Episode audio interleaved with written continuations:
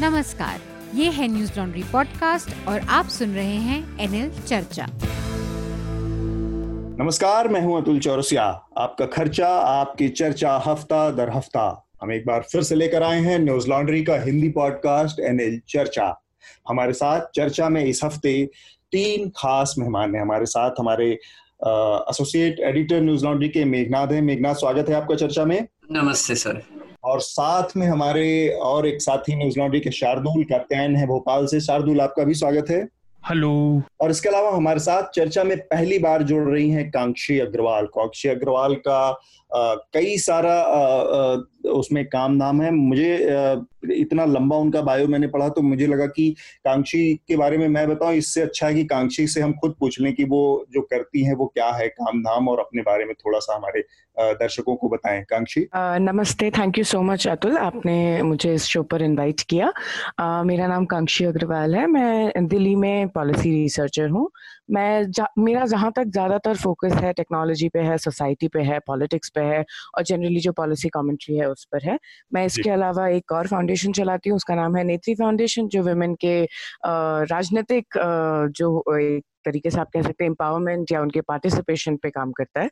So that is about thank you thank you so much कि आपने मुझे यहाँ पर बुलाया। जो इस हफ़्ते के इश्यूज़ हैं वो मेघनाथ हमारे एक बार इंट्रोड्यूस कराएँगे बताएँगे उसके बाद फिर हम अपने आगे की चर्चा को आगे बढ़ाएँगे। पहली चीज़ तो ये है कि मोदी जी ले पहुँच गए आज सुबह।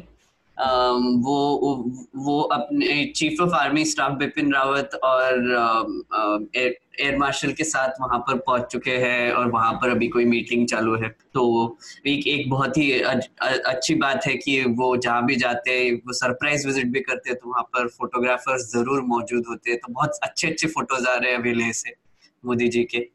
आ, फिर पहले ये यहाँ पे राजनाथ सिंह को नहीं जाना था?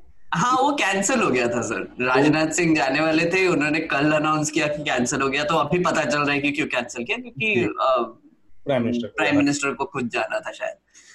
आ, आ, फिर एक बहुत ही दर्दनाक न्यूज़ आई थी लास्ट वीक जो थुथुकुड़ी से आ, एक दो लोगों की मौत की जो न्यूज़ है वो पी जयराज और उनका लड़का बेनिक्स उनका दुकान उन्होंने थोड़ा सा लेट बंद कर रहे थे तो फिर पुलिस ने आके उनको अरेस्ट करके फिर टॉर्चर किया और फिर हम्म। उनको मार दिया गया। और बहुत मतलब नेशन वाइड उस पर बहुत बातें हो रही है और पुलिस कस्टडी में कैसे डेथ हो गई और अब्यूज ऑफ़ पुलिस मैन उस पर बहुत सारी बातचीत हो रही है। और आई थिंक चार पुलिस ऑफिसर्स को अभी अरेस्ट भी कर लिया गया है और मर्डर के चार्ज पर। उसके अलावा सोपोर जो कश्मीर नॉर्थ कश्मीर में सोपोर है वहाँ पर एक सीआरपीएफ पर्सनल और एक सिविलियन की मौत हो गई है। सच वही वही है ना यही है ना जिसका इमेज वो संबित पात्रा ने शेयर किया था। हम्म, हम्म, बिल्कुल वही है। यही है ना। तो एक एक इमेज सर्कुलेट हो रहा है जो कि एक ग्रैंडफादर का है उसके छाती पर उनका छोटा तीन साल का ग्रैंडसन बैठा हुआ है। और वो काफ़ी हद तक सर्कुलेट हो रहा था इमेज वो अटैक से हम्म। उसके बारे में भी हम चर्चा कर सकते हैं और रिएक्शन एक्चुअली काफ़ी आ रहा है इस पे मतलब टेररिस्ट ये तो चालू ही है मतलब टेररिस्ट एक्टिविटी तो अभी तो लास्ट टू वीक्स में बढ़ गई है कश्मीर में हम्म, और। ऊपर से खबर ये भी आ रही है कि पाकिस्तान ने कुछ बारह हज़ार ट्रूप्स उनके बॉर्डर पर तैनात कर दिए हैं और डिप्लॉयमेंट शुरू हो गई है तो हम्म। अभी एक पॉसिबिलिटी जो है वो टू फ्रंट वॉर की एक पॉसिबिलिटी डिस्कशन में आ गई है चाइना ने वैसे पैरामीटर्स अग्री कर दिए हैं पर लेफ्टिनेंट जनरल हरिंदर सिंह जो है जो हमारे कमांडर है ले के फोर्टीन कोर के। और उनके जो काउंटर पार्ट है चाइनीज़ आर्मी के उन्होंने कुछ ब्रॉड पैरामीटर्स डिसएंगेजमेंट के अग्री कर लिए हैं। हम्म। पर ब्रेक थ्रू वैसे हुआ नहीं है। मतलब ये बातें तो होती रहती है बातें तो अभी भी हो ही रही है। पर लार्जली हम्म। ऐसे दिखाई दे रहा है कि डिप्लोमेसी से कुछ हो नहीं रहा है। um, पर uh, अभी होपफुली थोड़ा सा डीएस्केलेशन हो जाएगा।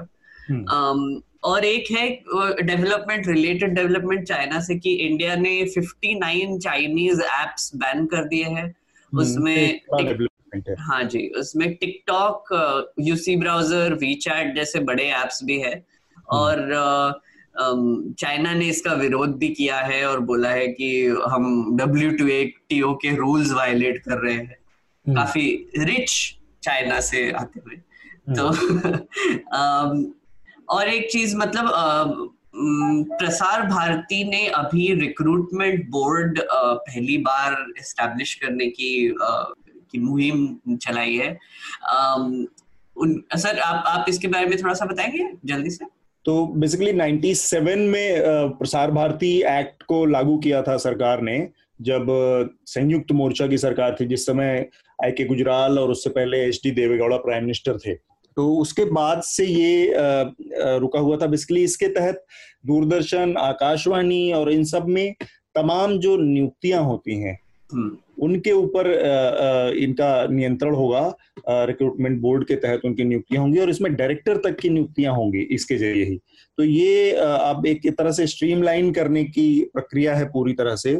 हालाँकि इसमें जो लोग चुने गए हैं जो लोग अभी जिनको इस रिक्रूटमेंट बोर्ड का चेयरमैन बनाया गया है उन लोगों का प्रोफ़ाइल जानना बहुत जानना दिलचस्प है तो हम चर्चा में उस पर भी बात करेंगे इसके हम्म। अलावा प्रसार भारती से जुड़ी एक और खबर है जो पिछले हफ़्ते काफ़ी बड़ी चर्चा में रही वो हम्म। थी प्रसार भारती और पीटीआई के बीच में जो हुआ टकराव हाँ पीटीआई। की जो कवरेज रही चीन के को लेकर तो उस पर भी हम बात करेंगे वो अम्बेसडर एम्बेसडर से हाँ। लेके ना इंटरव्यू अम्बेसडर के इंटरव्यू हाँ। से लेके जो टकराव हाँ जी फिर उसके अलावा कुछ दो दो और खबरें हैं एक तो है कि एक बिहार में एक मैरिज फ़ंक्शन जो था वो सुपर स्प्रेडर बन चुका है ग्रूम की मौत हो गई है और 113 गेस्ट पॉजिटिव पाए गए हैं कोविड 19 के लिए तीन सौ साठ लोग दो टाउन्स जो है नौबतपुर और बिहता में वहाँ पे पॉजिटिव टेस्ट हो गए हैं एज अ रिज़ल्ट ऑफ़ वो मैरिज पार्टी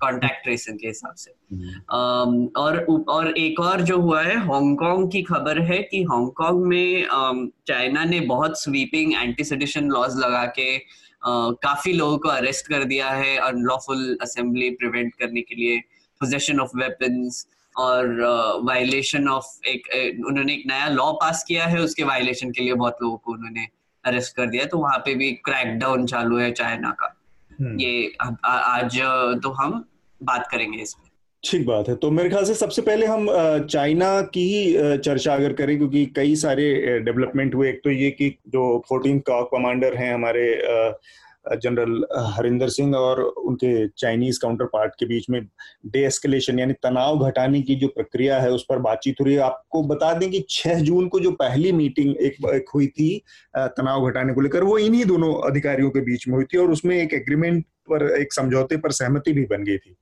इसके बावजूद चीन ने उस समझौते का उल्लंघन करके ये कहा जा रहा है भारतीय जो हमारा हमारी सरकार और हमारी सेना का कहना है कि वहाँ पैंगोंगसो में और गलवान वैली में और डपसांग में। तीन जगहों पर इस समझौते के होने के बाद फिर से घुसपैठ की और इनक्रोच किया वहाँ पर, अपनी टेंट लगाए और अपने ढांचे खड़े किए। तो एक तो ये है कि चाइना की जो नीति है वो उसमें कोई बदलाव नहीं और हमारी तरफ़ से अब हालाँकि प्रधानमंत्री ने आज से एक महीने पहले करीब ये बात कही थी कि ना तो कोई हमारी सीमा में घुसा है, ना घुसा हुआ है, ना कोई चौकी हमारी उनके कब्जे में है।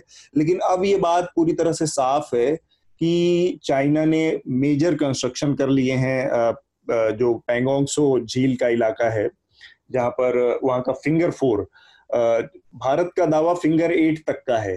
नॉर्मल पेट्रोलिंग जो करती रहे कर, करता रहा है भारत लेकिन अब फिंगर फोर तक मतलब करीब वहाँ से आठ किलोमीटर अंदर तक घुस के अः वहाँ फिंगर फोर के इलाके तक चाइना की मौजूदगी है चाइनी सैनिकों की मौजूदगी है।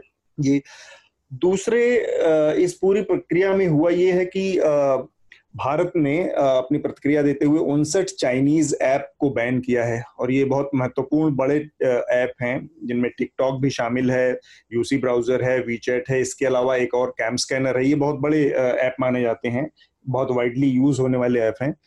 तो इस इस पूरे उसको देखते हुए, इस टकराव की जो जो शुरुआत है, वो एक ट्रेड वॉर की तरफ़ जाता दिख रहा है या उसको ट्रेड के ज़रिए काउंटर करने की कोशिश की जा रही है?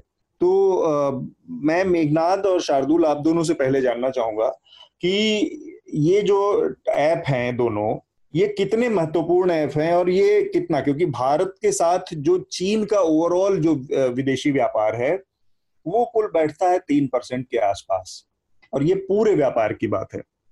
तो इसमें इन चीनी ऐप के बैन के ज़रिए एक सांकेतिक इसका तो प्रतिरोध है कि ये एक भारत कुछ इस तरह के कदम उठा सकता है।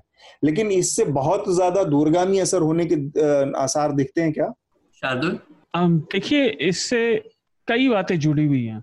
हम्म। ये बात ठीक है कि चाइना ने जो ऐप बैन किए हैं उससे चाइना के ऊपर रत्ती भर भी फ़र्क नहीं पड़ेगा फाइनेंशियली। इंडिया ने जो चाइना के ऐप के बैन किया मतलब? हाँ चाइना हाँ, के जो ऐप ऐप बैन हुए हैं ना उनसे ऐप जो बैन किए जिसमें टिकटॉक जैसे बड़े ऐप भी हैं। अब उसके भारत के नज़रिए से आप देखेंगे तो भारत में आम जनता टिकटॉक ज़्यादा यूज़ करती है यूट्यूब थोड़ा एलिट माना जाता है।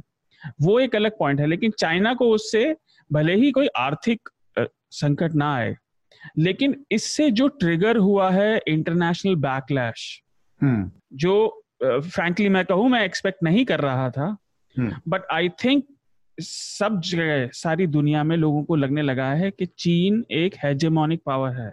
इसके आपको दो इंडिकेशन सबसे खास मिलेंगे। हम्म। पहला ये कि यूएस ने भी ऐप बैन करने की बात करी है। अभी उन्होंने बैन नहीं किए पर उन्होंने बात करनी शुरू कर दी है कि हमें भी इसमें देखना पड़ेगा।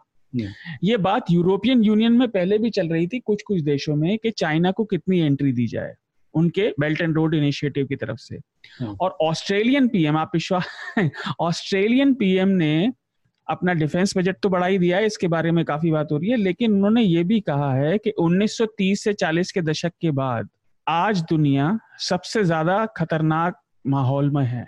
तो ये जो ऐप बैन हुए भले ही इन ऐप से कोई रिलेटिव डिफरेंस चाइना के ऊपर ना पड़ता हो बट वो जो फेस सेविंग का चीन एक तो शोर ज़्यादा मचाता है हमेशा। अपने ऊपर करी हुई किसी भी बात को। तो जो सामरिक हमें फ़ायदा मिल रहा है उससे तो ऑफ़ कोर्स पॉपुलैरिटी में चीज़ें आ रही हैं और चीज़ें बढ़ रही हैं, पर वैसे चीन के ऊपर फाइनेंशियल फ़र्क हम कोई नहीं डाल पाएँगे।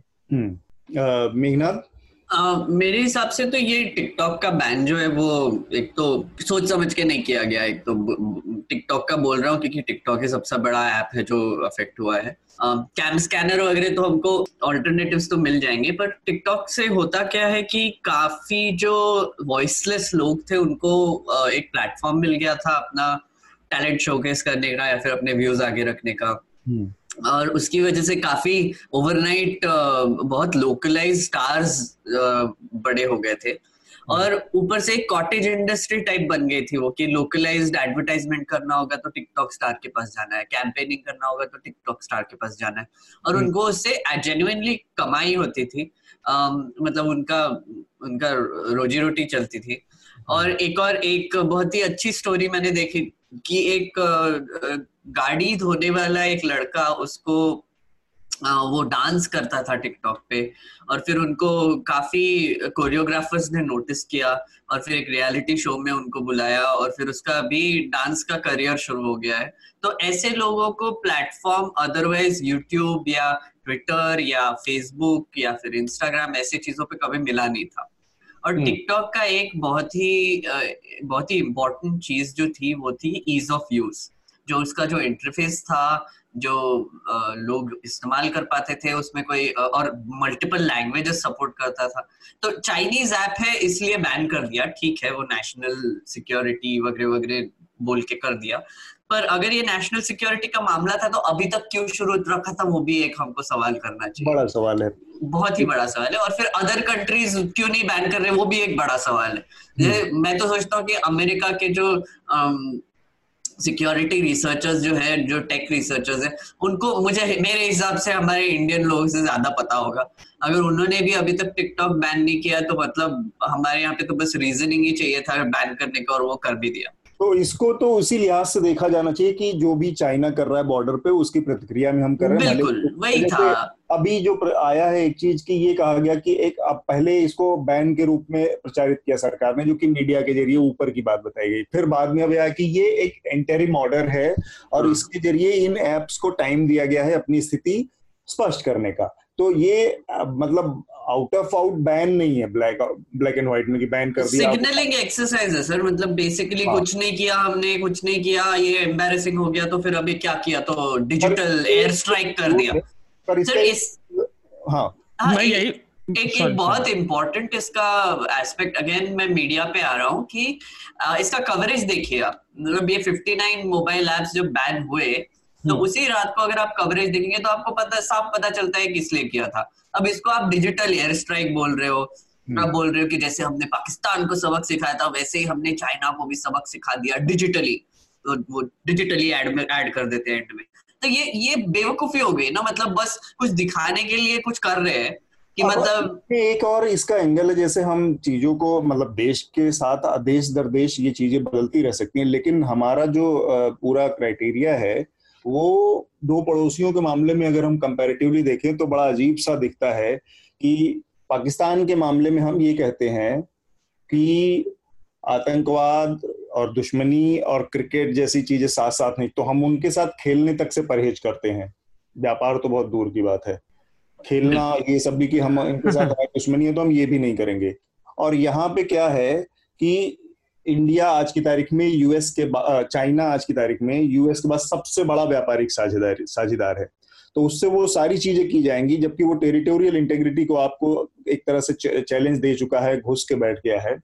तो इन तमाम चीज़ों पे भारत सरकार के जो हैं, हालाँकि ये बहुत गहरे विषय हैं और उस पर बहुत सारे जानकार लोगों की राय के बाद उसके दुष्परिणाम होते हैं तो एक झटके में कोई फैसला नहीं लिया जा सकता। लेकिन ये है कि भारत सरकार की तरफ़ से स्पष्टता होनी चाहिए।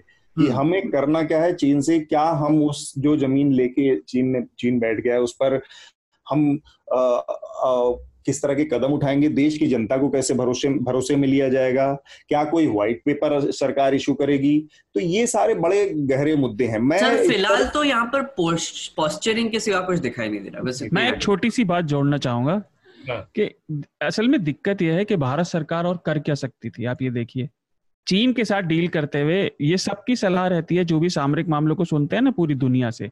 यू नीड लेवरेज आपको लेवरेज चाहिए उनसे। आ, केवल एक्शन से भी काम नहीं होता चीन के साथ। क्योंकि चीन एक बार जो सामरिक गेन ले लेता है आपके खिलाफ अग्रेशन में और वो सभी के साथ ऐसा करता है केवल भारत के नहीं।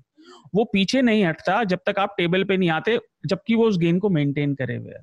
तो आपको लेवरेज चाहिए। अब बिना किसी हिंसा के भारत सरकार के ऊपर क्या लेवरेज है? वो फार्मास्यूटिकल तो क्लियर करेगी नहीं अभी संक्रमण के टाइम पे। हम्म। तो उनके पास यही था केवल अपने यहाँ पॉस्चरिंग और प्रोपागेंडा दिखाने का और थोड़ा सा लेवरेज लेने का बस। वो रियल हम्म। टाइम में है नहीं। मैं ब्रह्मचेलानी का बयान सुन रहा था जो उन्होंने बरखा के बयान में बोला और वो बहुत ही काफ़ी हार्ड हिटिंग था कि एक तरह से प्रधानमंत्री ने जो भी कहा और जो बाद में चीज़ें आई वो दूसरे कितनी गलत है एक दूसरे को प्रधानमंत्री के पूरे ओवरऑल एटीट्यूड में एक चीज़ दिखाता है कि वो विपक्ष में रहते हुए जिस तरह की भाषा का इस्तेमाल करते हैं हम्म। प्रधानमंत्री पद पर प्रधानमंत्री के ऑफ़िस में रहते हुए भी वो उन्हीं चीज़ों को प्रोपोगेट करते हैं कि मतलब उनके एक बयान से किस तरह के संदेश जा सकते हैं हर उस भाषा में चीन ने इस्तेमाल किया उनके बयान का अपने प्रोपोगेंडा के लिए हम्म। मैं कांक्षी को यहाँ पर लाना चाह रहा हूँ। कांक्षी चीन की सरकार ने इस मामले में ऐप बैन के मामले में भारत सरकार का दावा था कि चीन की सरकार ने एक लॉ पास किया है कुछ दिन पहले। जिसके तहत उन्होंने अपनी जितनी भी चीनी कंपनियाँ, उनको डाटा शेयर करने के लिए मजबूर किया है कि जब भी ज़रूरत होगी तो चीन सरकार उन कंपनियों से डाटा ले सकती है।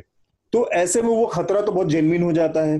कि जो भी चाइनीज़ ऐप हम यहाँ इस्तेमाल कर रहे हैं वो डाटा जब चाहे चीन की सरकार उन कंपनियों से ले सकती है वो क्योंकि वहाँ पे लॉ है अब। तो ये लॉजिक हाँ। दे के बैन किया गया है जो कि एक, एक हद तक सही है भारत सरकार का। और इस मामले में फिर इतने ही क्यों और भी बहुत सारी चीज़ें हो सकती हैं ऐप हो सकते हैं। बिल्कुल, मैं इस इस ऐप बैन के दो तीन पक्षों पे बात करना चाहूँगी। पहली बात तो ये कि जैसे कि मेघनाथ ने भी कहा कि इसको जैसे मेघनाथ बोले थे, टिकटॉक पे बैन है, क्योंकि टिकटॉक से मतलब टिकटॉक पे 200 मिलियन यूज़र थे जहाँ मतलब जहाँ तक मतलब लास्ट जो डेटा मुझे मालूम है 200 मिलियन यूज़र्स है तो इस तरीके का जो section 69 A I T act का यूज़ करके जिस तरह का ये जो बैन किया गया है, ये एक तरीके से कि इतिहास में इस तरीके से कोई भी मतलब कदम नहीं उठाया गया है। इस तरह का उस सेक्शन का भी यूज़ करना। तो इसके सिर्फ़ सिर्फ़ जियो और बायोलैटरल रिलेशनशिप जो हमारे हैं या जो हमारे मतलब जो राजनीतिक मुद्दे हैं वो तो हैं ही। और कैसे पता चलता है कि क्योंकि ये पहले प्रेस ऑर्डर की तर, मतलब तरह रिलीज़ किया गया। तो बहुत सारे एक्सपर्ट्स ने ये भी कहा कि इसकी लीगल प्रोसीडिंग कहाँ है इसका लीगल ऑर्डर कहाँ हम्म, है हम्म। क्योंकि ये तो एक प्रेस ऑर्डर है। मतलब या, या एक प्रेस रिलीज़ है। तो आप इसका लीगल जो इसकी बैकिंग है और शायद तभी भारत सरकार ने अपना वो पक्ष बदलते हुए कहा कि नहीं ये इंटरिम है ऑर्डर है हाँ। तो और और कंपनीज़ को कैसे अड़तालीस घंटे का मौका दिया गया कि वो आकर अपनी बात को मतलब भारत सरकार की कमेटी के आगे साझा करें कि उनकी क्या प्राइवेसी की पॉलिसी है अब इसमें एक मज़ेदार बात यह है कि टिकटॉक ने जो कहा है उनके यहाँ जिससे जो ऑफिशियल स्टेटमेंट आई है उसमें ये कहा गया कि टिकटॉक जो है वो इंडिया की data privacy and security requirement के जो इंडियन लॉ है उसके उसको एकदम कंप्लीटली कंप्लाई करता है उसके साथ एकदम अलाइन किया हुआ है मज़ेदार बात इसलिए है क्योंकि इंडिया में अभी डेटा लॉ नहीं डेटा लॉ है ही नहीं भाई भाई अभी तक वो डेटा प्रोटेक्शन लॉ पास नहीं हुआ है और फिर भी ये लोग मतलब समझ exactly. नहीं आया मुझे तो exactly. अगर ये टिक तो अगर टिकटॉक की ये बात भी है तो आप आप मतलब यहाँ पे सबकी सबकी अपनी अपनी जो बदमाशियाँ हैं जैसे कहते हैं या जिसके अपने अपने जो जिसको बोलते हैं ना कि सब अपनी अपनी तरह की डिप्लोमेसी कर रहे हैं। अब आप ये देखिए कि इसमें लीगल ऑर्डर नहीं आया। जब वो प्रेस रिलीज़ भी आई तो हमको कैसे पता चला कि ये एक पॉलिटिकल बार्गेन है या एक पॉलिटिकल मैटर है? क्योंकि उस हाँ। उस प्रेस रिलीज़ में तो कहीं नहीं कहा गया कि ये चाइना के खिलाफ है। उस प्रेस रिलीज़ में कहीं नहीं कहा गया कि हम इसको एक तरीके से डिफेंस के रूप में इस्तेमाल करें। पर इस्तेमाल किया गया क्योंकि ये सिर्फ़ लोगों के सिटीजन की प्राइवेसी की बात नहीं रह गई। हिंदुस्तानी आ, मतलब लोग हैं जिनकी प्राइवेसी की यहाँ पे चिंता जताई जा रही है पर ये सीधे मैटर एस्केलेट कर दिया गया कि ये सॉवरेनिटी और इंटेग्रिटी की बात है। आ, इंडिया की सॉवरेनिटी और इंटेग्रिटी की जब बात आ गई इसलिए इन पर्टिकुलर एप्स को बैन किया। दूसरी बात अगेन एक्सपर्ट्स ने कहा है मैं उसको दोहराना चाहूँगी कि लास्ट कुछ महीनों में या लास्ट तीन महीने छह महीने एक साल ले लीजिए हम्म। इन एप्स की क्या प्राइवेसी पॉलिसी ऐसी चेंज हो गई? या इन इन इनमें ऐसा क्या बदलाव आ गया कि अचानक से ये थ्रेट हो गए? फिर जिस तरह के तंज जिस तरह के लॉजिक दिए गए हैं कि सिटीजन्स की बहुत सारी कंप्लेन्स आ रही थी अलग अलग जगह से इनके पास कंप्लेन रेज की जा रही थी पर ये जो ट्रांसपेरेंसी है ये हमारे पास नहीं है कि हम्म। किन लोगों ने इन पे प्रॉब्लम और मुद्दे उठाए हैं। और अपनी बात को मतलब लास्ट में समराइज करते हुए ये भी बोलूँगी कि ये जो अलग अलग तरह की बातें आप खुद ही देख रहे हैं। एक है टिकटॉक एक है कैम स्कैनर एक तरफ़ है वी चैट ये अलग अलग एप्स का अलग अलग फ़ंक्शन था। ये अलग अलग एप्स अलग अलग काम करती थी। इसका मतलब ये हुआ कि अलग अलग तरीके का डेटा भी प्रोसेस करती थी। तो। आज की तारीख में मुझे जो इस इस ऐप बैन से जो एक एक पॉजिटिव चीज़ दिखाई दे रही है वो। ये दिखाई दे रही है कि अभी तक हमको सच में नहीं मालूम था या मतलब जैसे टिकटॉक बोल रही है कि वो अपनी चाइनी वो कुछ भी डेटा चाइनीज़ गवर्नमेंट के साथ साथ शेयर नहीं करती है जबकि चाइना ने उधर से ऑर्डर दिया है अपनी एप्स को कि हमारे साथ सारा डेटा शेयर किया जाए इस पे हम्म। कोई क्लैरिटी नहीं है और ये एक मौका शायद है जो इवेल्युएट करने का हो सकता था कि ये हर हर ऐप जो कि यूज़ की जा रही है इसकी कितनी इसकी क्या डेटा शेयरिंग पॉलिसी है इसकी प्राइवेसी गाइडलाइंस क्या है और दूसरा एक और चीज़ है कि ये सब जो है ये बैकएंड में हो सकता था। आ, पर गवर्नमेंट ने एक तरीके का नीजक रिएक्शन दिया। आ, अगर गवर्नमेंट ने ये सच में एक्सरसाइज कैरी आउट की है तो वो ये आपको बता सकती है या बता पाएगी आने वाले दिनों में जिसके लिए हमें गवर्नमेंट पे दबाव डाल, डालना भी चाहिए। आ, कि आप बताइए कि हर हर हर ऐप का कितना डिग्री ऑफ़ वायलेशन था हम्म। हर ऐप कितना डेटा कलेक्ट कर रही थी किस तरह का वायलेशन कर रही थी और एक तरीके से मद्देनजर रखते हुए कि डिफेंस में जिन लोगों के पास स्मार्टफोन्स हैं जो हमारे डिफेंस पर्सनल्स हैं आई थिंक मुझे ऐसा लगता है कि गवर्नमेंट ने ऐसा भी मे भी सोचा होगा I am maybe postulating it कि वो वो ये चाहती थी कि सबके बस फ़ोन से एक बार ये ऐप अभी के लिए डिलीट हो जाए हम्म। ताकि जो कंटिन्यूसली अगर चाइना अगर अगर डेटा हार्वेस्टिंग कर रही है या डेटा माइनिंग कर रही है एटलीस्ट हमारा जो डिफेंस पर्सनल है या जो लोग बड़ी बड़ी सिक्योरिटीज में इन्वॉल्व हैं उनके फ़ोन से तो सबसे पहले ऐप हटाई जाए उनके एक्चुअली यहाँ पे सॉरी सर मैं एक एक जोड़ना चाहूँगा मैं एक्चुअली एक मेरे जान जान पहचान के एक आर्मी में अफसर है उनसे बात कर हम्म। रहा था मैं इसके बारे में एग्जैक्टली exactly. अभी इस साल नहीं बट लास्ट लास्ट ईयर जब वो डेटा प्रोटेक्शन का जो लॉ आया था तब उस, उस, मैं उनसे बात कर रहा था तो उन्होंने मुझे बताया कि एक्चुअली आर्मी पर्सनल को ये स्ट्रिक्ट इंस्ट्रक्शंस दिए जाते हैं कि कोई ऐप इंस्टॉल कर नहीं सकते वो। उनके फोन्स जो है वो एक तो बेसिस में रखे जाते हैं जब वो ऑपरेशन के लिए जाते हैं और वो कोई और कम्युनिकेशन मतलब रेडियो कम्युनिकेशन में रहते हैं अपने कमांड सेंटर के साथ एक्सेट्रा तो वो आ, उनको अलाउड ही नहीं है मतलब फ़ोन कैरी करना वैसे। तो फिर, तो फिर ये वाली चाइनीज़ ऐप हैं हाँ। ये जो चाइनीज़ ऐप स्पेशली उनको अलाउ और ये आज से नहीं काफ़ी पहले से काफ़ी है, पहले से हाँ हाँ पर्सनल को ऐप डाउनलोड करने का मना मनाही सर और जस्ट जस्ट चाइनीज़ ही नहीं पर इवन गूगल और फेसबुक और हाँ। ये भी अलाउड नहीं है एकमात्र रीजन जो मुझे लग रहा था कि शायद लॉजिकल हो सकता है तो फिर वो भी वो भी हम स्ट्राइक ऑफ़ कर सकते हैं। पर यहाँ पे ये आ, मतलब बिल्कुल मैं चिंताजनक है कि इस तरह का सेक्शन यूज़ किया गया आ, बिना लीगल ऑर्डर के यूज़ किया गया। पर एट द सेम टाइम मैं ये भी मानती हूँ कि सच में चाइना की कुछ एप्स में प्राइवेसी इश्यूज़ हैं। ये एक हम्म। मौका था कि हम उसको बहुत ही सिस्टमैटिकली इवेल्युएट करें सिस्टमैटिकली उसकी स्टडी करें। आ, पर हमने वो करने की जगह एक एकदम जैसे बोलते ना कि जैसे कि आते हैं शार्दुल जी ने भी कहा कि कुछ तो करना था आपको बार्गेन करके अपना टाइम एक तरीके से लेना था। और इसका सेलिब्रेशन मीडिया में ज़रूरत से ज़्यादा हो रहा है। अगर प्रॉब्लम है ये पूरा जो पर्पज है इनका थिएट्रिक्स हम्म। पे चला जाता है कि हम अब इनको कुछ एक तो करते हुए दिखना था और वो दिखना कहाँ था मीडिया के ज़रिए कि आप एक फेस सेविंग कर ले उससे कुछ हास, हासिल हो ना हो ये मायने नहीं रखता सरकार के लिए सरकार की थिएट्रिक्स में ये बहुत महत्वपूर्ण रखता है कि digital air strike digital strike ये हैशटैग चलाना उसके लिए बहुत महत्वपूर्ण है। सर एक एक बहुत इंटरेस्टिंग चीज़ उसी दिन हुई थी। मैं एक एक बात कहना चाहूँगा कि आ, उसी दिन कांग्रेस और अन्य पार्टीज़ ने फ्यूल फ्यूल प्राइस राइज पे एक बहुत बड़ा प्रोटेस्ट निकाला था। उसी दिन जिस दिन बैन हुआ था। तो हम्म। और वो आ, सब न्यूज़ वाले वो फोर्सफुली रिपोर्ट करने में लग गए थे क्योंकि इतना बड़ा प्रोटेस्ट था।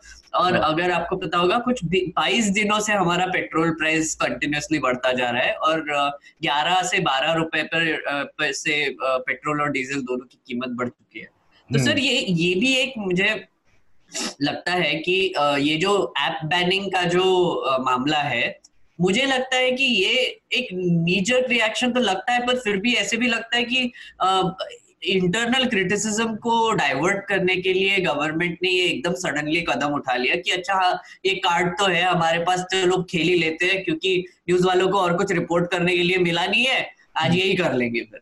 ठीक बात। चिंताजनक हालत है, क्योंकि अगर जिस तरह से मेघनाथ ने बताया कि पाकिस्तान ने भी अपने बॉर्डर पर ट्रूप का स्टार्ट इकट्ठा करना शुरू कर दिया है, उनको कंसोलिडेट करना शुरू किया है तो ये बदला, दबाव बनाने की रणनीति होती है और ऑब्वियसली उसमें चीन का भी हाथ हो सकता है क्योंकि चीन और पाकिस्तान के जिस तरह के रिश्ते हैं इवन नेपाल का जो रवैया रहा है उसमें भी ये माना जाना चाहिए कि चीन का क्योंकि वहाँ पे जो नेपाल में सरकार है वो राजनीतिक आइडियोलॉजी के हिसाब से चीन के बहुत करीब है। तो ये सब चीज़ें हैं जिसके हिसाब से बहुत ही कठिन समय है भारत के लिए। कि सारे के सारे पड़ोसी इस तरह से उसके खिलाफ लामबंद हो रहे हैं, एकजुट हो रहे हैं। और ये भी कहा जा सकता है कि भारत की जो विदेश नीति है, बुरी तरह से असफल रही है। बुरी तरह से अब इसमें शीर्ष नेतृत्व की ही भूमिका है, क्योंकि बहुत सारे मामलों में पिछला पाँच साल, छह साल आप देखेंगे तो विदेश नीति में विदेश मंत्री गायब नज़र आते थे, प्रधानमंत्री आगे से लीड कर रहे थे गले मिलकर सबसे। तो इस लिहाज से ये पूरा का पूरा मामला डिजास्टर साबित हो रहा है। इंडिया के अगर तीन पड़ोसियों के साथ इस तरह के रिश्ते हैं और तीनों एक एकजुट होकर सीमाओं के अतिक्रमण पर उतारू है एक देश तो ये बड़ी गंभीर स्थिति है पूरी तरह से बताता है कि सर ये एक एक एक एक्चुअली आपने जो बात कही अभी मैं थोड़ा सा इसको अपोज भी करना चाहूँगा क्योंकि आई मीन आई अंडरस्टैंड कि लोग बोल रहे हैं कि ये जो फॉरेन पॉलिसी जो थी प्रधानमंत्री की इधर उधर घूमते थे एक्सेट्रा वो फेल हो चुकी है। पर सर ए, एक उनको मतलब फिर भी बोलना चाहिए यहाँ पे कि अभी जो हम अनप्रेसिडेंटेड सिचुएशन में है जो पैंडेमिक का सिचुएशन है तो हम्म। ये किसी ने ये कोई प्रेडिक्ट नहीं कर पाता था। मतलब ऑब्वियसली लाइक फॉरेन पॉलिसी तो चेंज होगी ही। जब ग्लोबल पैंडेमिक चालू है जहाँ पर ट्रेड नहीं हो रहा है जहाँ पर फ्लाइट्स बंद है जहाँ पर आई मीन ऑब्वियसली चाइना को ये मौका लग रहा है कि वो अग्रेसिवली कुछ कर पाएगी। ये आई थिंक प्रेडिक्ट कर नहीं पाए हम और कर कोई कर भी नहीं सकता था। पर मुझे लगता है कि हमारी फॉरेन पॉलिसी फेल कहाँ पर हुई है वो है रिएक्शन में। जो हम जो जो जो डेफ्टली जो चाइना और यूएस और अलग देश जो रिएक्शन दे पाते हैं फॉरेन पॉलिसी इश्यूज़ के लिए, वो हम नहीं दे पा रहे हम बस इंटरनल प्रोपोगंडा में ही लगे हुए हैं और वहाँ पे आई थिंक हमारा सबसे बड़ा फेलियर है। मैं एक और चीज़ मानती हूँ कि इस समय पे जो हो रहा है, वो हम एक एक तो आपने जैसे बोला अतुल जी कि सब लोग गैंगअप कर रहे हैं ना? नेपाल, पाकिस्तान और चाइना। एक और, इसमें एक और चीज़ समझने वाली ये है कि जब आप किस तरह आपके प्रति इस तरह का गैंगअप हो रहा है जब आप एक महामारी से लड़ रहे हैं?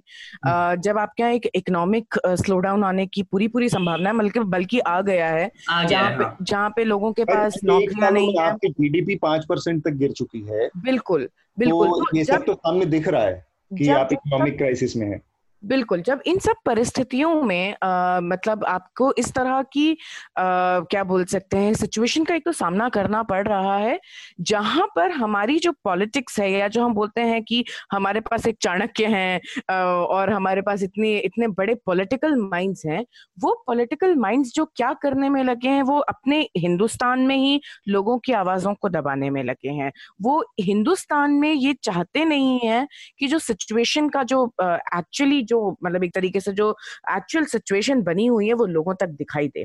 तो ये जब क्योंकि लोगों को अब इंटरनल अनरेस्ट भी रोकना है अगर हम इसको और गहराई से समझेंगे तो वो यही बात है कि अभी लोग बहुत परेशान हैं बहुत थक गए हैं इस कोविड महामारी से और साथ साथ में उनके पास जो एम्प्लॉयमेंट की अपॉर्चुनिटीज़ थी वो कम हो गई हैं। तो मैं कहीं ना कहीं ये तो मानूँगी कि ये जो गवर्नमेंट है वो ट्राइंग टू बैलेंसिंग एक जो एक बैलेंसिंग एक्ट करने की कोशिश कर रही है क्योंकि वो इंटरनल अनरेस्ट को नहीं राइज होने देना चाहती है जो कि किसी भी किसी भी डेमोक्रेसी में पॉसिबल है। अगर हम चाइना को देखें तो वहाँ पे इंटरनल अनरेस्ट को तो बहुत सारे एंटी सजेशन लॉस की तरह की तरह की तो के यूज़ करके नहीं तो वहाँ पर इंटरनल अनरेस्ट जैसी कोई चीज़ कभी सामने भी नहीं आती और उसको दबा भी देंगे वो। हम क्योंकि समय का भी थोड़ा सा हमें ध्यान रखना है अगले विषय की तरफ़ हम बढ़ेंगे जो कि पी जयराज और उनके बेटे बेनिक्स की मौत का मामला है पुलिस की हिरासत में। ये तमिलनाडु के तुतुकुड़ी जिसे तुतिकोरिन भी कहते हैं वहाँ का मामला है और ये पिछले हफ़्ते की घटना है और काफ़ी इस पर पूरे दुनिया में काफ़ी इस पर बातें कही गई और बहसें हुई हैं। और ये पुलिस की हिरासत का एक ज़बरदस्त में होने वाली मतलब लापरवाहियों का एक बहुत जीता जागता नमूना है।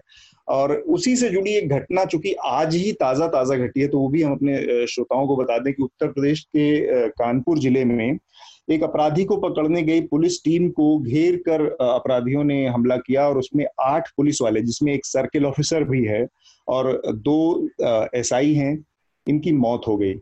अब ये बताता है पूरी स्थिति की भारत में जो पुलिसिंग की सिचुएशन है वो क्या है? ये दो विपरीत छोरों पर बनी घटी घटनाएँ हैं, लेकिन आपस में एक दूसरे से बहुत जुड़ती है। एक तरफ़ पुलिस का वो चेहरा है कि जो जयराज या बेनिक्स जैसे जो कमज़ोर लोग हैं या असहाय लोग हैं या जो अपनी, अपने से अपनी सुरक्षा नहीं कर सकते, उनके लिए पुलिस उस तरह से है कि जो काल बन गई या उनकी मौत ले उनके उनके साथ उस हद तक अत्याचार कर सकती है, यातना दे सकती है, टॉर्चर कर सकती है कि उनकी मौत हो जाए। दूसरी तरफ़ यही पुलिस इतनी अक्षम, इतनी नाकारा है कि किसी तरह की परिस्थिति में फंसने पर, किसी तरह की आपात स्थिति आने पर अपना बचाव भी खुद से नहीं कर पाती ठीक से। और अपराधियों के जो जो ऑर्गेनाइज गैंग है, जो ऑर्गेनाइज क्राइम है क्रिमिनल्स हैं, उनके चंगुल में फंसने के बाद ये अपना भी बचाव ठीक से नहीं कर पाती। तो ये दो जो घटनाएँ हैं दोनों सिरों पे मिलकर, ये बताती हैं कि आज हमें पुलिस में बदलाव की, पुलिस के कार्यशैली में, पुलिस के सोच समझ में, पुलिस के मिजाज में बदलाव की कितनी ज़रूरत है। तो ये सबसे पहले मैं शुरू करूँगा। आप मेघनाथ आप और शार्दुल आप से ये जो दोनों घटनाएँ हैं इस पर इसके ज़रिए हम पुलिस की पूरी भूमिका और उस पर कैसे देखें? देखिए पुलिस में रिफॉर्म नहीं हुआ जैसा आपने शुरू में कहा लेकिन हमें ये समझना चाहिए कि जब तक कोई व्यक्ति ईमान से काम नहीं कर लेता he doesn't have any satisfaction साधन रहित और आत्माहीन तंत्र जो करप्ट होने पर मजबूर कर देता है अत्याचारी ही पैदा करेगा। किसी भी तरह के गलत व्यक्ति के खिलाफ जैसा कि कानपुर के केस में हुआ चाहे वह अपराधी हो या किसी नेता से जुड़े हुए बाहुबली हो या और तरह के अपराधी हो उन सबसे पुलिस को दबना पड़ता है अब उसके पास अपनी भड़ास निकालने का क्या तरीका है जो असहाय लोग हैं उन्हें टॉर्चर करना अब पुलिस के पास अच्छे स्कूल नहीं हैं अच्छे घर नहीं अच्छी तनख्वाह नहीं है और हम्म। उनके पास काम ज़्यादा है हम्म। तो 222 यूएन रिकमेंड करता है एक लाख लोगों पे पुलिस वाले हिंदुस्तान में 130 के आसपास हैं शायद। तो ओवरवर्कड हैं अंडर पेड हैं वो अपनी भड़ास निकालते हैं जहाँ उनका मन करता है। वो हमेशा हमेशा यही होता है कि वो पुलिस से मतलब हमारे न्यूज़ लॉन्ड्री में तो काफ़ी बात होती है। पुलिस से तो बिल्कुल सख्त नफरत हो जाती है जिस तरीके से वो नॉर्मल लोगों को ट्रीट करते हैं। और क्या कहा जा सकता है इस बार? इस तंत्र को सुधारना पड़ेगा। प्रकाश सिंह जी का जो 2006 में डिसीज़न आया था उसके ऊपर अभी तक सब्सटैंशियल रूप से किसी भी स्टेट ने काम नहीं किया चाहे किसी भी पार्टी की सरकार हो क्योंकि सुधार से जुड़े जो उनके हाँ जी। पुलिस को राजनीतिक पुलिस की फंक्शनिंग ट्रांसफ़र पोस्टिंग उनके ऑपरेशन जितने भी हैं, उनको राजनीतिक प्रभाव से मुक्त करना। राजनेताओं का काम होना चाहिए, बस वो फंड देना, बात खत्म। इसमें भी एक चीज़ है ना कि अब भारत की पुलिस में जो रिफॉर्म की बात की जाती है, इसके, इसकी जेनेसिस को समझना पड़ेगा एक चीज़ की किन स्थितियों में इंडियन पुलिस की नींव पड़ी है। इंडियन पुलिस की, और उसी से वो गवर्न होती है। इंडियन पुलिस की नींव उस कॉलोनियल एरा में, औपनिवेशिक एरा में हुई, काल में हुई, जब अंग्रेज़ों का राज था, और उनको अपनी सत्ता चलानी थी। तो सत्ता चलाने के लिए जिस पुलिस का गठन हुआ था, जिस जिस जिस दल का गठन हुआ था वो ऑब्वियसली एक दूसरे माइंडसेट से बनाया गया चीज़ था जिसका काम ये था कि किसी भी तरह के विरोध को दमन करना किसी भी तरह की तो वो एक माइंडसेट यहाँ की पुलिस में हमेशा होता है कमज़ोर लोगों के खिलाफ जो उस समय चलाया। लेकिन जी बिल्कुल सॉरी अब उसमें पचास सैतालीस के बाद जब देश आज़ाद हो गया है आपके यहाँ एक डेमोक्रेसी आ गई है हम्म। तब उसकी कितनी ज़रूरत थी? तो यहाँ पर ये सत्ता पक्ष की तरफ़ से एक बेईमानी नज़र आती है। वो बेईमानी ये है कि आपने उसी तर्ज पर इस पुलिस, इस व्यवस्था को, इस दल को बनाए रखा है, जिस तर्ज पर अंग्रेज़ चलाते थे। अब आप ये नहीं समझने को तैयार है कि वही अंग्रेज़, उन्होंने अपने देशों में किस तरह की पुलिसिंग बनाई है? उन्होंने वहाँ ब्रिटेन में किस तरह से पुलिस काम करती है? यूएस में, वेस्ट में किस तरह से पुलिस काम करती है? वो कितनी रिस्पॉन्सिबल है?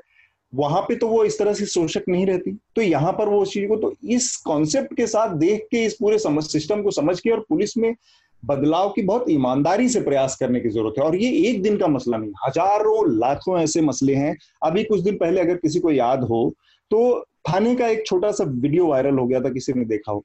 और वो ये था कि एक पुलिस वाला थाने के कैंपस में एक आदमी खड़ा था और पुलिस वाला उसको बेतहासा लाठी से मारने लगा और तब तक मारता रहा जब तक कि वो आदमी बेसुध होकर गिर नहीं गया ज़मीन पे लाठी से। ये आज से 20-25 दिन, एक महीने पहले की का वीडियो है। तो इस लेवल तक ब्रूटल पुलिस है कि वो किस तरह से पागल हो जाती है। लोगों के खिलाफ नागरिकों के खिलाफ। यहाँ पर एक और बात एक्चुअली uh, कहना चाहूँगा कि एक रिपोर्ट आई थी आई थिंक हिंदू ने भी इस पर रिपोर्ट किया है कि uh, 2019 में 1731 लोग लोगों की कस्टडी में मौत हुई है दो सॉरी 2019 में। हम्म। और uh, 2019 मतलब एक साल में मतलब ये दिस कम्स टू अबाउट पाँच डेथ डेली तो हम्म। ये जो बात है और एक एक और रिपोर्ट जो मैं देख रहा था कि 2017 में जो 100 कस्टोडियल डेथ्स ऑन रिकॉर्ड थे उसमें से एक भी कन्विक्शन हुआ नहीं हम्म। तो ये जो थुतुकड़ी का जो मामला है ये ऑब्वियसली बहुत बड़ा हो गया नेशनली कवर होने लगा और फिर जो गवर्नमेंट थी उनको एक्ट करना पड़ा और फिर लोगों को अरेस्ट करके मर्डर चार्जेस डालने पड़े उनपे पर अदरवाइज़ अदर केसेस में ये होता नहीं है हमारे यहाँ पे पुलिस वालों को मैं मैं अभी मैंने एक इंटरव्यू किया हर्ष मंदर जी के साथ हम्म। वो आ जाएगा अभी न्यूज़ लॉन्ड्री पे। उनसे मैं यही बात कर रहा था कि जो हमारी इंस्टीट्यूशनल एपथी जो है मतलब ये जो ये जो है कि हमारे ब्यूरोक्रेट्स और हमारे जो ऑफिसर्स है इनको एक हमारे सिटीजन के प्रति जो जो एक सद्भावना होनी चाहिए जो वो लैकिंग है वो सबसे ज़्यादा दर्दनाक है। क्योंकि आप आप सोचिए कि अगर कोई पुलिस वाला आपके कोने आपके रोड के बाहर आपके रोड पे खड़ा होगा तो आपको सुरक्षित महसूस होना चाहिए। ये एक मेन काम होता है कि पुलिस का प्रेजेंस मतलब आ, लोग बिहेव करने लगते हैं लोग कि, कि नहीं अभी हम सुरक्षित हैं। हम्म। पर उस उल्टा होता है अगर पुलिस वाला दिख गया तो लोग डर जाते हैं। लोग डर पैदा होता डर डर जाते हैं मतलब अरे यार ये क्या करेगा पता नहीं आदमी ये कौन सा फाइन लगा देगा किसके लिए आया है किसको उठा के लेके जाएगा पता नहीं। तो हाँ. ये ये ऑब्वियसली एक प्रिविलेज का भी क्वेश्चन आता है कि हमारे यहाँ पे जैसे हम बात कर रहे हैं तो हम हम तो ये कोई कभी एक्सपीरियंस नहीं करेंगे पर जो वनरेबल जो लोग हैं जैसे जयराज और पेनिक्स जैसे लोग हैं जो हाँ। दुकान चलाते हैं और ये जो... कोई भी हो सकता है वल्नरेबल एक मोमेंट पे कोई भी हो सकता है। आप मैं कोई भी मैं कहीं फंसा कोई भी हो सकता है बिल्कुल। मेघनाथ उसी नाते से मैं ये कहूँगी कि एक जैसे कि मैं फीमेल हुआ मैं हम्म, महिला होने के नाते ये चीज़ कहूँगी। और मेरे पर्सनल एक्सपीरियंसेस रहे हैं ऐसे कि मुझे पुलिस की प्रेजेंस में सिक्योर फील करना चाहिए था। मुझे ऐसा हाँ. फील करना चाहिए था कि मुझे किसी भी बात की चिंता करने की ज़रूरत नहीं है। मैं भले एक सुनसान जगह में हूँ मैं पुलिस स्टेशन में खड़ी हुई हूँ फिर भी Uh, मुझे वो सुरक्षा का भाव आने की जगह हम्म। मुझे ऐसा लग रहा है कि मैं यहाँ पे एक तरीके से कंप्लेन लिखाने आई हूँ या अपनी सुरक्षा के लिए आई हूँ पर मैं ही इंटरोगेटेड फील कर रही हूँ। uh, मुझे ऐसा लग रहा है कि मुझे सुरक्षा की जगह मुझ पे ही सवाल खड़े किए जा रहे हैं और ये अक्सर हमने देखा है कि जैसे मतलब सब बात कर रहे थे आ, कि जो बड़, मतलब जो आप बोल सकते हैं एक प्रिविलेज क्लास है वो तो अपने कंट्रोल में रखती है पुलिस को। पर इनफैक्ट एक रिपोर्ट आई थी Uh, मतलब जो आपने बात किया ना कि अभी जो ये मैटर इतना बड़ा हो गया तो law commission tenth law commission ने रिकमेंड किया था कि जब भी किसी पुलिस कस्टडी में किसी की भी डेथ हो इस तरह की डेथ या इंजरी भी हो uh, वो इंडियन एविडेंस एक्ट को आप जाके अमेंड करिए और हमेशा जब भी अब ऐसा होगा तो आप उसको वहाँ का जो ऑफिसर इंचार्ज होगा, आप उसके उसके माथे चढ़ाएँगे उस उस उस डेथ या उस इंजरी का। पर इस तरह का कोई भी पॉजिटिव या प्रोग्रेसिव मैकेनिज्म हमने अभी तक इम्प्लीमेंट नहीं किया है। आप देख रहे हैं कि ये मामला बहुत बड़ा हो गया है और वो भी एक सोशल मीडिया पोस्ट की वजह से वायरल हो गया। मुझे अभी तक नहीं लगता कि मेन स्ट्रीम मीडिया इस इस इस चीज़ को इतना बड़ा कर पाती uh, क्योंकि जैसे आजकल हम देखते हैं मेन स्ट्रीम मीडिया की हालत। पर एक और चीज़ जानना इसमें ज़रूरी है कि status of policing in India में एक वही एक और रिपोर्ट थी जिसके सामने जिसके ज़रिए ये सामने आया था कि जो पचास परसेंट पुलिस है उसका कहीं ना कहीं बायस्ड है against the minority community, which is our muslim the religious minority community, which is muslim community. उनको लगता है कि वो एक तरीके की प्रोन है ज़्यादा क्राइम कमिट करने के लिए। तो हम इस तरह के अगर बार बार बायसेस चेक करेंगे तो पुलिस का एक बायस डेवलप हो गया है, वो भी पॉप कल्चर की वजह से। हम दिखाता चाहते हैं पुलिस को कि पुलिस वो होती है good police beats bad guys तो वो जो एक एक नरेटिव हमने फिर भी नॉट ओनली मीडिया पर हमने पॉप कल्चर के माध्यम से भी जो एक नरेटिव सेट कर दिया है कि पुलिस जब लोगों को धुलती हुई दिखाई देती है तो हम उस पर ताली बजाते हैं। ये हमारा एक नेशनल माइंडसेट हो गया है। और सिर्फ़ यही मतलब रिफॉर्म्स तो आने ही चाहिए पर कैसे एक नैरेटिव को भी चेंज किया जाने की ज़रूरत है उस पर मैं और ज़्यादा मतलब इन्फोसिस देखना चाहूँगी। ठीक बात शार्दुल? जी मैं मैं कुछ जोड़ना चाहता था। एक तो इस वाले केस में एक तो अजब की बात यह है कि उन्होंने वहाँ पर लोकल जज को भी धमकाया जब वो उनके खिलाफ ऑर्डर दे रहा था ये भी खबरें आ रही थी हम्म। और अगर हम याद करें आपको अच्छे से याद होगा पिछले साल जो पत्रकारों के साथ पुलिस ने व्यवहार किया था उत्तर प्रदेश में जो बुरी तरह मारा था और उसको और भी तरीके से हम्म। अत्याचार किया था उसके ऊपर ये दिखाता है कि पुलिस के अंदर भारत के दो कोनों में लेकिन बिहेवियर एक सही ट्रेनिंग की कमी है हम्म। आप ये देखिए किसी भी तरह के प्रोफेशनल इन्वेस्टिगेशन प्रोसीजर से पुलिस को नहीं मालूम है। ना वो करते हैं ना वो क्राइम सीन सिक्योर करते हैं ना उनका कुछ साइंस बेस्ड इन्वेस्टिगेशन है। हाँ. वो केवल डंडा चलाना जानते हैं। ये पुलिस से ज़्यादा ये एनफोर्सर्स हैं। राइट अगर आप सही शब्द करें ये सरकारी एनफोर्सर हैं ये पुलिस कहाँ है? Right right. तो ये पूरे एटीट्यूड में बदलाव की ज़रूरत है वो जो प्रकाश सिंह कमेटी की रिपोर्ट है 2006 की उसको आ, मतलब अब अब नहीं तो कब लागू करेंगे? हर दिन इस तरह की घटनाएँ आ रही हैं। हम अपने अगले और आखिरी विषय की तरफ़ बढ़ते हैं। मैं बस एक बात और ऐड कर दूँ क्या? आ, हाँ. हम उस पर बढ़ते हुए मैं जैसे अभी हमने क्योंकि पुलिस रिफॉर्म्स और पुलिस ब्रुटैलिटी पे फोकस किया पर हम कहीं ना कहीं क्योंकि शार्दुल जी ने भी मेंशन किया कि एक मजिस्ट्रेट को लोकली धमकाया जा रहा था पर यह भी जानने की ज़रूरत है कि कैसे एक मजिस्ट्रेट इस सिचुएशन में एक्ट करता है। जब मजिस्ट्रेट मजिस्ट्रेट के पास जयराज और बेनिक्स का केस भी पहुँचा और रिमांड के लिए एक मौका मतलब जो था कि जहाँ पे मजिस्ट्रेट चाहे तो चाहता एक एग्जीक्यूट मतलब वो एग्जीक्यूटिव से ज़्यादा उस टाइम पे वो एक जुडिशियल फ़ंक्शन में काम कर रहा था कि उसने बोला कि हाँ रिमांड के लिए वापस ले जाओ या क्योंकि 24 घंटे इनफ नहीं होते रिमांड करने के लिए। तो हम कहीं ना कहीं नेग्लिजेंस ऑफ़ जुडिशरी की भी इसमें क्योंकि ये थोड़ा कॉन्ट्रोवर्शियल हो जाता है। लोग जुडिशरी को कुछ नहीं बोलना चाहते बोलना हम्म। चाहते हैं कि जुडिशरी एकदम सैक्रोसैंक्ट है जुडिशरी सबसे ऊपर है।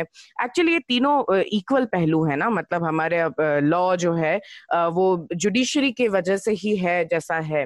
तो हमको इसमें नेग्लिजेंस ऑफ़ जुडिशरी की भी बात करनी चाहिए और ये बात करनी चाहिए कि उसमें भी क्या रिफॉर्म्स हों मजिस्ट्रेट के लिए भी क्या ऐसे वो होने चाहिए रिकमेंडेशन हैं। अगेन बहुत सारे केसेस में पहले भी आए हैं। सुप्रीम कोर्ट ने ये बोला है कि जब एक मजिस्ट्रेट लोकली एक लोकल मामले पे अगर इस तरह की चीज़ें करता है तो वो जुडिशियल फ़ंक्शन डिस्चार्ज कर रहा है। तो हमें उस पर भी थोड़ा ध्यान देना चाहिए मतलब पुलिस ब्रिटेलिटी पे बात करते हुए।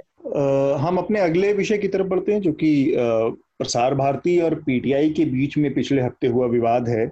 संक्षेप में मैं जानकारी दे दूँ और उसके बाद फिर हुआ ये कि पीटीआई ने एक इंटरव्यू किया जो भारत में चीन के राजदूत हैं सिन विडोंग। तो सिन विडोंग के उस इंटरव्यू में पूरा एक बड़ा इंटरव्यू था। उस इंटरव्यू के तीन सवाल, जो कि चीन को एक तरह से, चीन के पक्ष को सही ठहराते हुए से दिखने वाले थे या उसके पक्ष को मजबूती देते थे, उन तीन सवालों को चुनकर चीनी दूतावास ने अपनी वेबसाइट पर डाल दिया। इसके बाद पीटीआई के ऊपर हमले शुरू हो गए कि ये भारत के विरोधियों को मंच दे रहा है और भारत विरोधी कार्य कर रहा है, ये सब तमाम चीज़ें हुई। उसके ठीक अगले दिन पीटीआई ने एक और इंटरव्यू किया। ये इंटरव्यू चीन में जो भारत के राजदूत हैं, विक्रम मिश्री, उनका था। और इस इंटरव्यू में विक्रम मिश्री ने जो बात कही, उसका लबुलवाब मतलब इतना सब इतना है कि चीन ने एक्चुअली भारत के सीमा में घुसपैठ की है।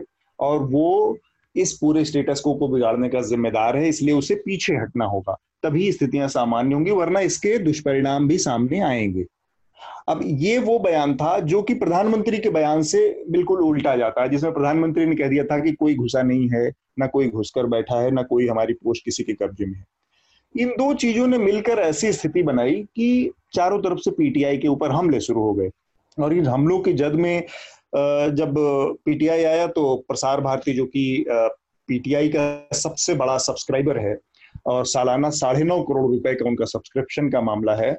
उसने इस पर नोटिस भेजते हुए पीटीआई को एक तरह से आर्म ट्विस्टिंग की कि हम आपके साथ सभी संबंधों को समाप्त करने के बारे में विचार कर रहे हैं क्योंकि आपकी जो कवरेज है वो एक तरह से राष्ट्र विरोधी है, एंटी नेशनल है और भारत की जो सीमाई, जो संप्रभुता है उसके साथ एक तरह से समझौता करती है, उसके राष्ट्रीय हितों को नुकसान पहुंचाती है।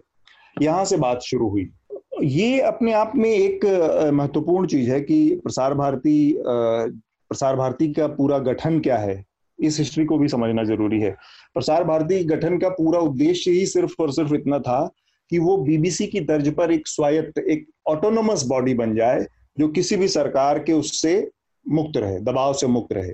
अब यहाँ पर पीटीआई ने जो कहा, जो जो जो कवरेज की, उस पर कई तरह के विचार हो सकते हैं। लेकिन एक मीडिया संस्थान के खिलाफ दूसरे मीडिया संस्थान का उठना, जिसका कि बेसिक मोटो ही था कि ऑटोनोमस होगी, सरकार के दबाव से मुक्त होगी, वो पूरी तरह से सरकार के दबाव में आके इस तरह से करे। तो ये अपने आप में बड़ी चिंताजनक स्थिति है पूरे मीडिया सिनेरियो को देखते हुए। यहाँ पर सर एक आप, आपने जो बेसिकली बात किया जो रिक्रूटमेंट बोर्ड जो उन्होंने अभी सेटअप किया है um, उसका ऑफिशियली टाइटल उसका है एक second Prasar Bharati recruitment board Prasar Bharati recruitment board ही है ना? हाँ। uh, जो जो उन्होंने Prasar Bharati recruitment board set किया है पहली बार 1997 के बाद पहली बार उसके हम्म। वो एक सिक्स मेंबर बोर्ड होगा जो हज़ारों पोजीशंस फिल फिल करेंगे प्रोग्रामिंग इंजीनियरिंग ट्रांसमिशन और एग्जीक्यूटिव हम्म। लेवल uh, पे। तो ये जो सिक्स मेंबर बोर्ड है ये अनाउंस कर दिया है कि कोई जगदीश उपासने करके सीनियर जर्नलिस्ट है वो हेड करेंगे हम्म। अब ये जग, जगदीश उपासने जो है वो भारत प्रकाशन के डायरेक्टर है जो आरएसएस के पंचजन्य और ऑर्गेनाइजर दोनों छापते हैं माउथ पीस आप सोचिए कि प्रसार भारती जो कि सेटअप किया गया था, आपने जैसे बोला बिल्कुल कि बीबीसी के तौर पे वो ही मॉडल से सेटअप किया गया था वो करने के लिए। पर हुआ क्या है कि ये एक टूल बन गया है गवर्नमेंट को अपना प्रोपोगंडा फैलाने का। अब पीटीआई जैसी जो ऑर्गेनाइजेशन है, जो वायर सर्विसेज़ जो फिर भी इंडिपेंडेंट है आई मीन इंडिपेंडेंट है तो वो मतलब वो खुद का डिसीज़न ले सकती है।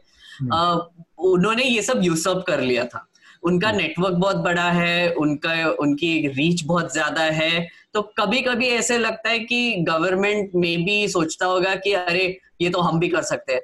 तो फिर ये हम्म। प्रसार भारती को भी उसी तरह का रीच और स्प्रेड और यू नो इन्फ्लुएंस देना चाहते हैं। पर ये डायरेक्टली अंडर गवर्नमेंट कंट्रोल होगा। तो जैसे कि uh, कोई प्रोपोगंडा चलाना होगा कोई यू नो न्यूज़ को फैलाना होगा वगैरह तो ये हम ही कर लेंगे। हम्म तो मैं जगदीश उपासने के बारे में थोड़ा सा बता दूँ, ये इंडिया टुडे की जो हिंदी मैगजीन रही, उसके एडिटर रहे हैं, और इस समय आरएसएस के जो दोनों मुखपत्र हैं, पांचजन्य और ऑर्गेनाइजर, इसके प्रकाशक, भारत प्रकाशन जो है, उसके डायरेक्टर हैं, और इनको बनाया गया है chairman Prasar Bharati recruitment board का। तो ये तो एक पहलू है। इसमें जो, इसका जो दूसरा पहलू है उसको पीटीआई के लहजे से भी समझ लेना, समझना चाहिए कि पीटीआई की स्थापना क्यों हुई? पीटीआई अपने आप में पूरी तरह से ऑटोनोमस न्यूज़ एजेंसी है। और इसके जो शेयर्स हैं, वो देश के जो बड़े मीडिया संस्थान है, करीब 99 जो बड़े मीडिया घराने हैं, उनके बीच में इसके शेयर हैं। और इसके 16 जो मेंबर्स होते हैं, वो भी इन्हीं लोगों में से होते हैं जो मीडिया के प्रतिष्ठित बड़े पत्रकार हैं और मीडिया घराने उनसे जुड़े लोग होते हैं। तो ये एक तरह की पूरी ऑटोनोमस बॉडी है। और इसकी स्थापना ही इसलिए हुई थी और बड़ी दिलचस्प चीज़ है कि इसकी स्थापना आज़ादी के ठीक बारह दिन बाद हुई थी 27 अगस्त उन्नीस को पीटीआई की तो इन तमाम चीज़ों को मद्देनजर रखते हुए ये जो आर्म टेस्टिंग है उसका इतिहास थोड़ा सा जान ले कि प्रसार भारती बहुत लंबे समय से मतलब जब से केंद्र में नई सरकार आई है उसके बाद से काफ़ी समय से प्रसार भारती पीटीआई की आर्म टेस्टिंग की कोशिश करता रहा जैसे इससे पहले हम्म। उन्होंने सब्सक्रिप्शन की जो फ़ीस है साढ़े नौ करोड़ जो एनुअल फ़ीस जाती है, उसको कम करने पर उन्होंने काफ़ी दबाव बनाया कि नहीं, ये इतना नहीं, इतना होना चाहिए, कम होना चाहिए, ये वो वो मामला अभी भी चल रहा है, वो विवाद अभी भी चल रहा है। तो इन तमाम चीज़ों को देखते हुए प्रसार भारती अपनी पूरी भूमिका से जिस, उस पूरी संकल्पना जो थी, वहाँ से भटक सा गया है। मतलब वो उस उस उद्देश्य के आसपास भी नहीं है। मेघनाथ शार्दुल आपकी बात सुनेंगे और कांक्षी की बात सुनेंगे पहले इस पर और उसके बाद फिर अपनी चर्चा को हम रिकमेंडेशन की तरफ़ ले जाएँगे जी तो देखिए मज़े की बात है जैसे आपने कहा कि उन्नीस में आई के गुजरात सरकार के अंदर इसकी हुई पर यह भी जानना ज़रूरी है कि इसकी डिमांड इमरजेंसी के बाद से हो रही थी जब कमेटियाँ बनी थी उन्नीस हाँ। उन्नीस में जाकर गुजराल जी ने इसको इम्प्लीमेंट किया ये भी हम्म। मज़े की बात है एक ब्यूरोक्रेट प्राइम मिनिस्टर ने इसे इम्प्लीमेंट किया और एक चीज़ और जो लोग को, को मतलब इतनी डिस्कस नहीं हो रही कि जो बोर्ड है जिसके लिए अभी रिक्रूटमेंट निकले हैं हज़ारों तो उसमें जो छह इंडिपेंडेंट मेंबर होते हैं वो तो सब खाली पड़े ही थे। जो एक मेंबर उसमें है वो काजोल है। हम्म, प्रसार भारती बोर्ड में। अब काजोल का प्रसार भारती से क्या लेना देना मुझे नहीं पता। बट और उसमें तो ये अंशकालिक जो मेंबर होते हैं इसी तरह के लोग होते हैं फ़ील्ड से एंटरटेनमेंट मतलब मीडिया इंडस्ट्री से ही लोग होते हैं छह लोग। वैसे तो तेरह लोगों की बॉडी है छह उसमें अंशकालिक होते हैं लेकिन सारे पद खाली हैं। ये बड़ी अपने आप में महत्वपूर्ण इवन चेयरमैन का पद अभी खाली है। और जो आपने बात बताई कि वो जो नेगोशिएट कर रहे थे पैसों पे वो नेगोशिएट कैसे कर रहे थे कि वो कई बार से एक चौथाई पच्चीस परसेंट पैसा रोक दे रहे थे। हम्म। साढ़े नौ है उसमें से केवल सात ही दे रहे थे। बाकी कह रहे थे कि अभी हम ये रख रहे हैं नेगोशिएट करते हैं। हम्म। तो मुझे तो ये लगता है कि एक बहुत पुराने ना रोग का वो है प्रदर्शन हो रहा है कि वो जर्नलिज्म को ना वफादारी से लॉयल्टी से ये लोग कंफ्यूज करते हैं। तमाम मीडिया संस्थान मतलब जो मीडिया बॉडीज हैं जो पत्रकारों की संस्थाएँ उन्होंने इसको एक तरह से इस तरह से बताया है कि ये एक तरह से पीटीआई के हाथ पैर काटने की कोशिश है। बिल्कुल। बाद इसके बाद आप किसी लाइक आपके रेवेन्यू सोर्सेज नहीं रह जाएँगे आपके सब्सक्राइबर मेजर हट जाएँगे तो फिर काम कैसे करेगी पीटीआई बिल्कुल। अब अब मुझे ये नहीं समझ आता कि सरकार को सच बोलने से और पत्रकारों के खबर देने से नफरत क्यों है? और हम्म। अगर आप दे मैं इसे पुलिस वाले पॉइंट से जोड़ना चाहूँगा। इन्हें पुलिस की इसीलिए ज़रूरत है क्योंकि अगर पुलिस इंडिपेंडेंट हो जाएगी ना तो हिंदुस्तान में इतनी जनता है कि कोई ना कोई आपको लोकल सच दिखा देगा। हम्म। और वो पत्रकार हो जाएगा। तो उनको कंट्रोल करने का ही तरीका ही ये पुलिस है। और क्या है? हम्म। कांक्षी? पिछले कुछ सालों में और जैसे शार्दुल ने बहुत इंटरेस्टिंग बिट शेयर किया कि इमरजेंसी के बाद से इसको स्टैब्लिश करने की मांग हो रही थी। हम देख रहे हैं कि डेमोक्रेसी में किस तरीके से मीडिया को एक तरीके से आप कहीं ना कहीं क्वॉश करना ही चाहते हैं। आप चाहते हैं कि मीडिया अपनी ज़्यादा आवाज़ ना उठाए। और क्योंकि मैं एक्सपर्ट नहीं हूँ इस फ़ील्ड पे मैं बस इतना ही बोलूँगी कि इस अभी हम आगे आगे देखते हैं होता है क्या वाली जो बात है। और जो पीटीआई की जो इंडिपेंडेंस है अगर वो इससे क्वेश्चन होने लगे कि अगर हम पीटीआई का फॉर्मेशन देखें it is rather a cooperative एक मतलब लोगों के सम्मेलन से बनी हुई है। और ये जो प्रसार भारती जिस तरीके जिस और अग्रसर है वो एक गवर्नमेंट रन बॉडी बनने के अग्रसर मतलब की, की तरफ़ जा रही है। हम्म। आज हम देख रहे हैं कि हर तरीके से सरकार का इन्वॉल्वमेंट हर इंडिपेंडेंट इंस्टीट्यूशन में है। चाहे वो पुलिस हो चाहे वो जुडिशरी हो हर तरह मतलब हर तरह से सरकार हर हर हर तरफ़ घुसी हुई है। तो आई थिंक ये एक और उसी तरफ़ कदम है। मैं इसी पे अपनी बात को विराम देना चाहूँगी। जो एक छोटा सा बात कांक्षी ने कहा मैं उसमें कि जो बॉडी है वो ट्रस्ट है पीटीआई का वो PTI actually section eight company है। सेक्शन एट कंपनी ये होती है जो कि पूरी तरह से profitless company non profitable venture है ये। तो इसमें कोई मुनाफे के लिए काम नहीं होता है। जो भी आता है वो उसी में जो भी अर्निंग है या जो भी है वो उसी में उनके अपने जो एम्प्लॉयज़ हैं उनके लिए या उनके इंफ्रास्ट्रक्चर के लिए उसी में इन्वॉल्व होता है। और इसके जो बॉडी है, उसमें बताया जैसा कि मैंने कि निन्यानवे देश के जो प्रतिष्ठित मीडिया संस्थान है, वो घराने हैं।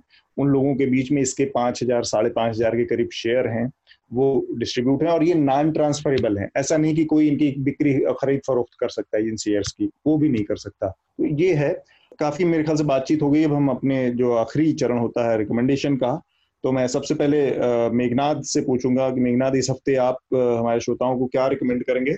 Uh, मेरे एक्चुअली uh, कुछ पर्सनल रिकमेंडेशन है। मेरे दो इंटरव्यू आने वाले हैं न्यूज़ लॉन्ड्री पर वो ज़रूर देखना। एक तो है uh, हर्ष मंदर के साथ जिनके साथ मैंने काफ़ी गहराई में डिसेंट और इसके बारे में बात की और उनके अगेंस्ट अभी एक चार्जशीट भी फ़ाइल की थी दिल्ली पुलिस ने तो हम्म। उसके बारे में भी हमने बातचीत की और दूसरा इंटरव्यू है स्वरा भास्कर के साथ जो कि मैंने कल किया वो भी आएगा अगले हफ़्ते तक तो वो भी ज़रूर देखिए और एक रिकमेंडेशन देना चाहूँगा थोड़ा सा हटके है।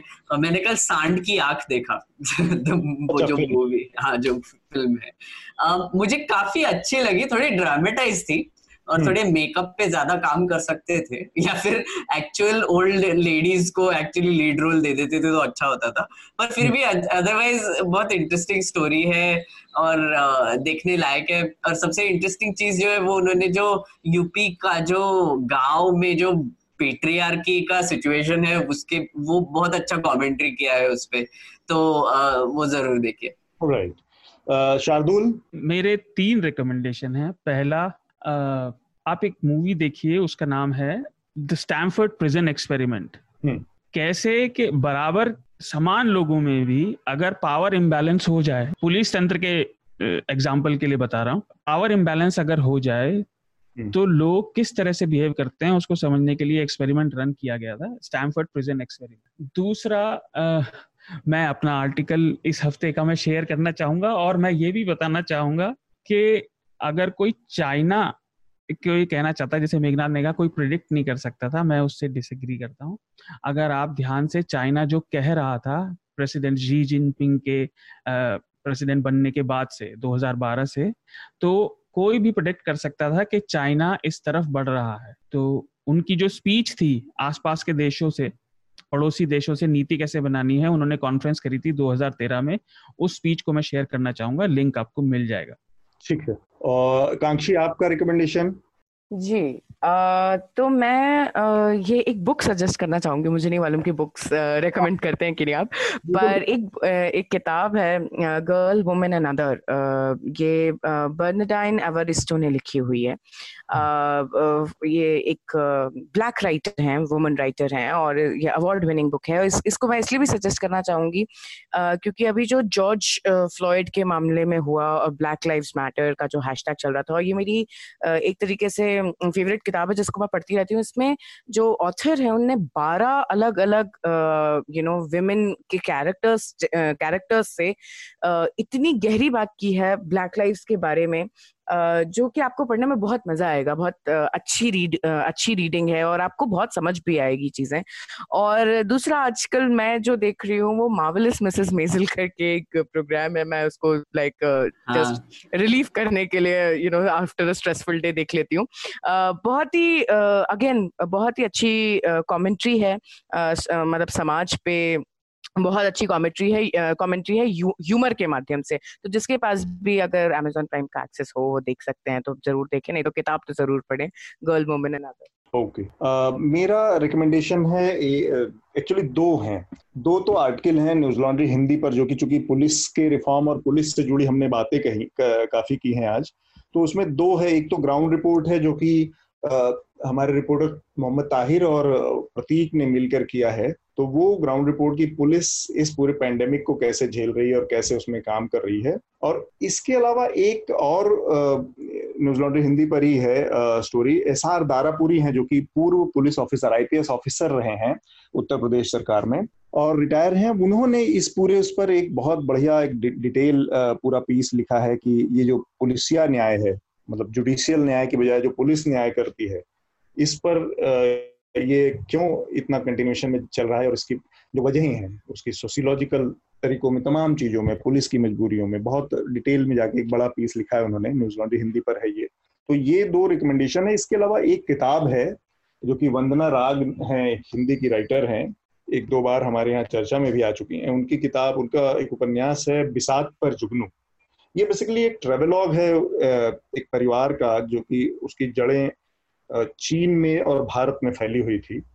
उन 1840 से लेकर 1910 के बीच की ये कहानी है। तो बड़ी दिलचस्प एक उपन्यास है। सौ, सवा सौ सालों के बीच में फैला हुआ, करीब सौ नब्बे सालों के बीच का। तो ये मेरे तीन रिकमेंडेशन है। इसके अलावा अगर कुछ और आप लोगों के पास हो तो कहें, वरना फिर आज की चर्चा को हम ये रोकेंगे। जो भी ये पॉडकास्ट सुन रहे हैं वो हमारे और भी पॉडकास्ट सुन सकते हैं जो कि एनएल हफ़्ता है जो इंग्लिश में आता है। पर एनएल हफ़्ता जो है हमारा वो पेवॉल के पीछे है। और मैंने जो भी इंटरव्यूज़ जो रेकमेंड किए वो भी पेवॉल के पीछे है। Uh, हमारा एक्सक्लूसिव कंटेंट जो है न्यूज़ लॉन्ड्री का वो हम सब्सक्राइबर्स uh, को अवेलेबल करते हैं क्योंकि कुछ कुछ ऐसी चीज़ें हैं जो हमको बहुत एफर्ट लेनी पड़ती है बनाने के लिए और हमारे प्रीमियम प्रोडक्ट्स है जो कि आप जो कि आपको एक्सक्लूसिवली अवेलेबल रहेंगे। तो इसके लिए आप न्यूज़ लॉन्ड्री को ज़रूर सब्सक्राइब कीजिए और अगर आपको मीडिया को बचाना है, अगर आपको मीडिया को और अच्छा करना है तो इंडिपेंडेंट मीडिया को सपोर्ट करने के सिवाय कोई ऑप्शन है नहीं अभी। ये प्रसार भारती वगैरह वगैरह सब बड़ा होता जा रहा है और इनको काउंटर करने के लिए जो मीडिया है वो बहुत छोटा होता जा रहा है। एडवर्टाइजमेंट नहीं है जो ड्रामा होता है वो अब एंटरटेनमेंट ही बन गया है न्यूज़ एक तरीके से टीवी वाला। तो इंडिपेंडेंट मीडिया ही इस समय पे आपको सच्ची जर्नलिज्म प्रोवाइड कर रहा है और इसके लिए आपको खुद उठकर पैसे देने पड़ेंगे ये मीडिया को। तो इसीलिए न्यूज़ लॉन्ड्री जैसे संस्थाओं को प्लीज़ सब्सक्राइब कीजिए और हमारे मीडिया को बचाइए। न्यूज़ लॉन्ड्री पर जो स्वतंत्र पत्रकारिता होती है, उसमें खर्चा भी लगता है, मेहनत भी लगती है।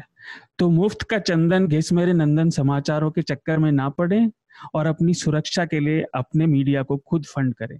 न्यूज़ लॉन्ड्री को सब्सक्राइब करें और गर्व से कहें मेरे खर्च पर आज़ाद हैं खबरें। बहुत बहुत शुक्रिया आप लोगों का। Thank you bye bye Newslaundry के सभी पॉडकास्ट ट्विटर आई और दूसरे पॉडकास्ट प्लेटफॉर्म पे उपलब्ध हैं। खबरों को विज्ञापन के दबाव से आज़ाद रखें न्यूज़ लॉन्ड्री को सब्सक्राइब करें।